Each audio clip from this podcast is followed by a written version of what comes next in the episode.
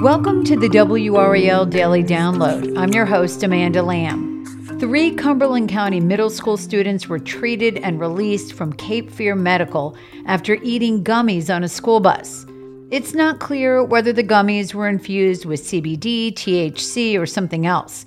The Sheriff's Department is investigating.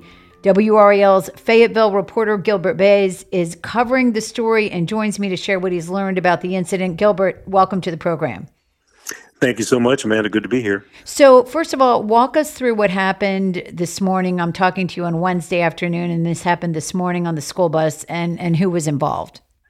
Well, the, the way it came to me was there was a, a parent who was concerned, and the initial report said that dozens, maybe hundreds of students um, were uh, had eaten some gummies on a school bus, and ambulances are, are, over at the school carting students away.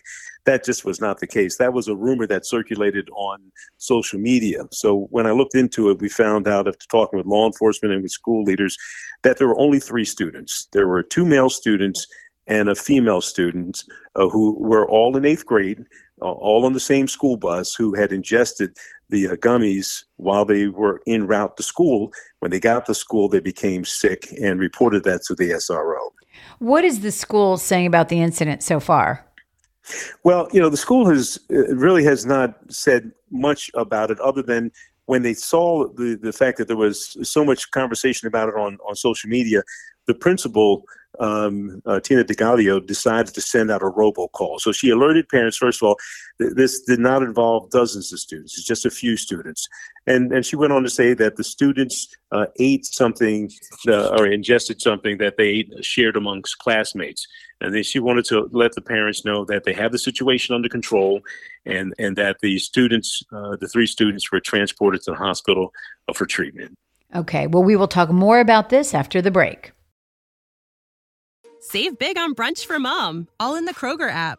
Get half gallons of delicious Kroger milk for 129 each, then get flavorful Tyson natural boneless chicken breasts for 249 a pound, all with your card and a digital coupon. Shop these deals at your local Kroger today or tap the screen now to download the Kroger app to save big today. Kroger, fresh for everyone. Prices and product availability subject to change. Restrictions apply. See site for details.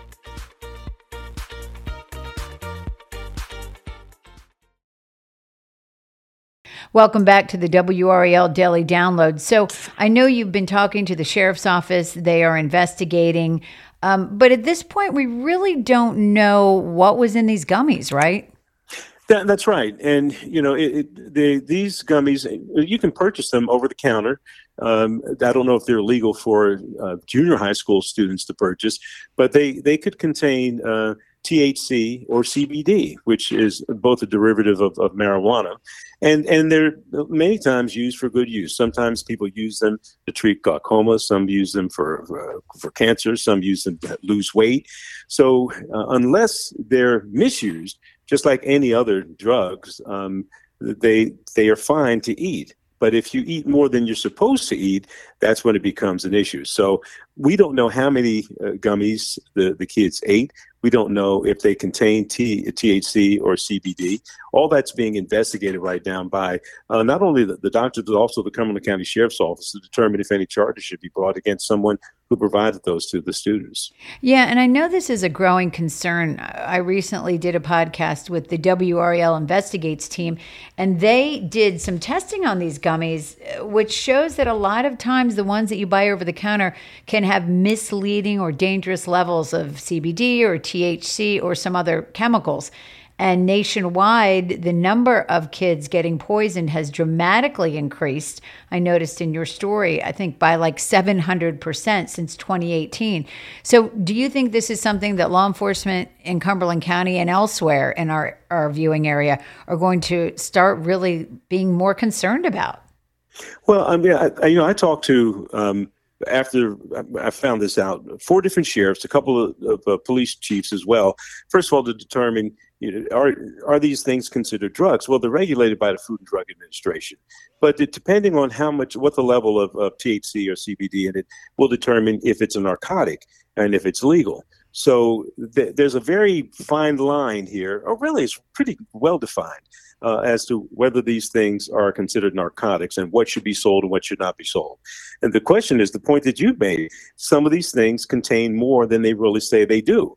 And the I'm you know I, I, don't want to speculate what went through the minds of these kids, but you're talking about junior high school kids who are very you know in their stages where they're exploring things, and um, so there was probably some conversation that said, "Hey, I got these gummies, let's take some."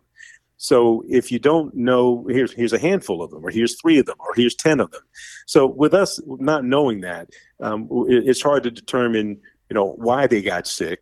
We're just all glad that they're going to be okay. But you know, that was an expensive trip to the to the um, to the hospital for them to to uh, to do this, and also pretty scary. I mean, I, I'm sure that parents today, this is the kind of thing that they think about. You know, I didn't have to think about this uh, with my kids growing up, and you didn't either. But it's a new world. So I know you spoke at least to one grandparent about the situation. What did he have to say?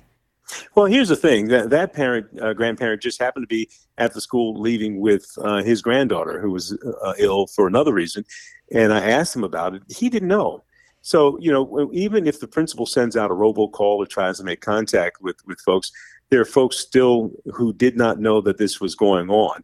The school was not put on lockdown or anything like that. This was a robocall that went specifically to um, students of Douglas Byrd Middle School. And if you didn't get it, you didn't know that it was going on. He was shocked when I told him uh, what had happened. And uh, his, I asked his daughter, you know, did you know, did she was she aware of it? She was not aware of it either. Um, but as we were walking away, I heard her say to him, um, you know, the kids share stuff all the time. So that statement itself is kind of scary. And it just goes to, to, to reinforce parents. You really got to watch what your kids kids are doing the best you can. It is a very difficult time with, um, you know, internet, social media, cell phones. There's just so much that kids do right in front of us that I mean they could be ordering something while they're eating dinner and you have don't have a clue. So we got we have to be vigilant with our kids. Yeah, I was going to say what what is your takeaway here? I know you're a dad and you're also a grandfather. What's your takeaway about, you know, what parents need to be talking to their kids about? Well, you know, you have to have the conversation, but um, it, it, it is scary even for me. I mean, I've got seven adult kids and 10 grands and um, you know, ranging from three. My granddaughter is three today, my youngest, and and I have some grandkids who have graduated from college. Um, it, it is a different world out here right now. Uh, you you you just you have to put it in God's hand, and and you also uh, just just have to have some good dialogue. You know, this is commercial. I don't know if you've seen it on on TV, where this guy is trying to talk about um, uh, vaping because vaping is such a big deal now, and so he has to do a little dance in order to to, to get the attention with his daughter. The, yeah, yeah. Have you seen that one? I have not, yeah. but that sounds like a good idea.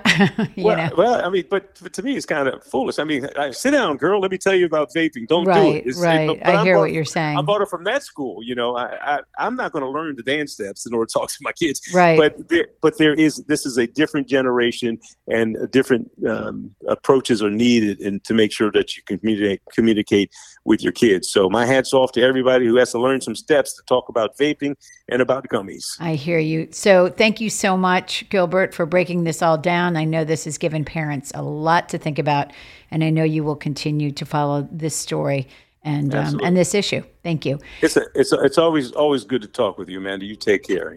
Thank you. This has been the WRAL Daily Download, a production of WRAL News. Check out my true crime podcast from WRAL Studios, The Killing Month, August 1978. Episodes 1 through 8 are available now wherever you get your podcasts. As always, thanks for listening to the WRAL Daily Download.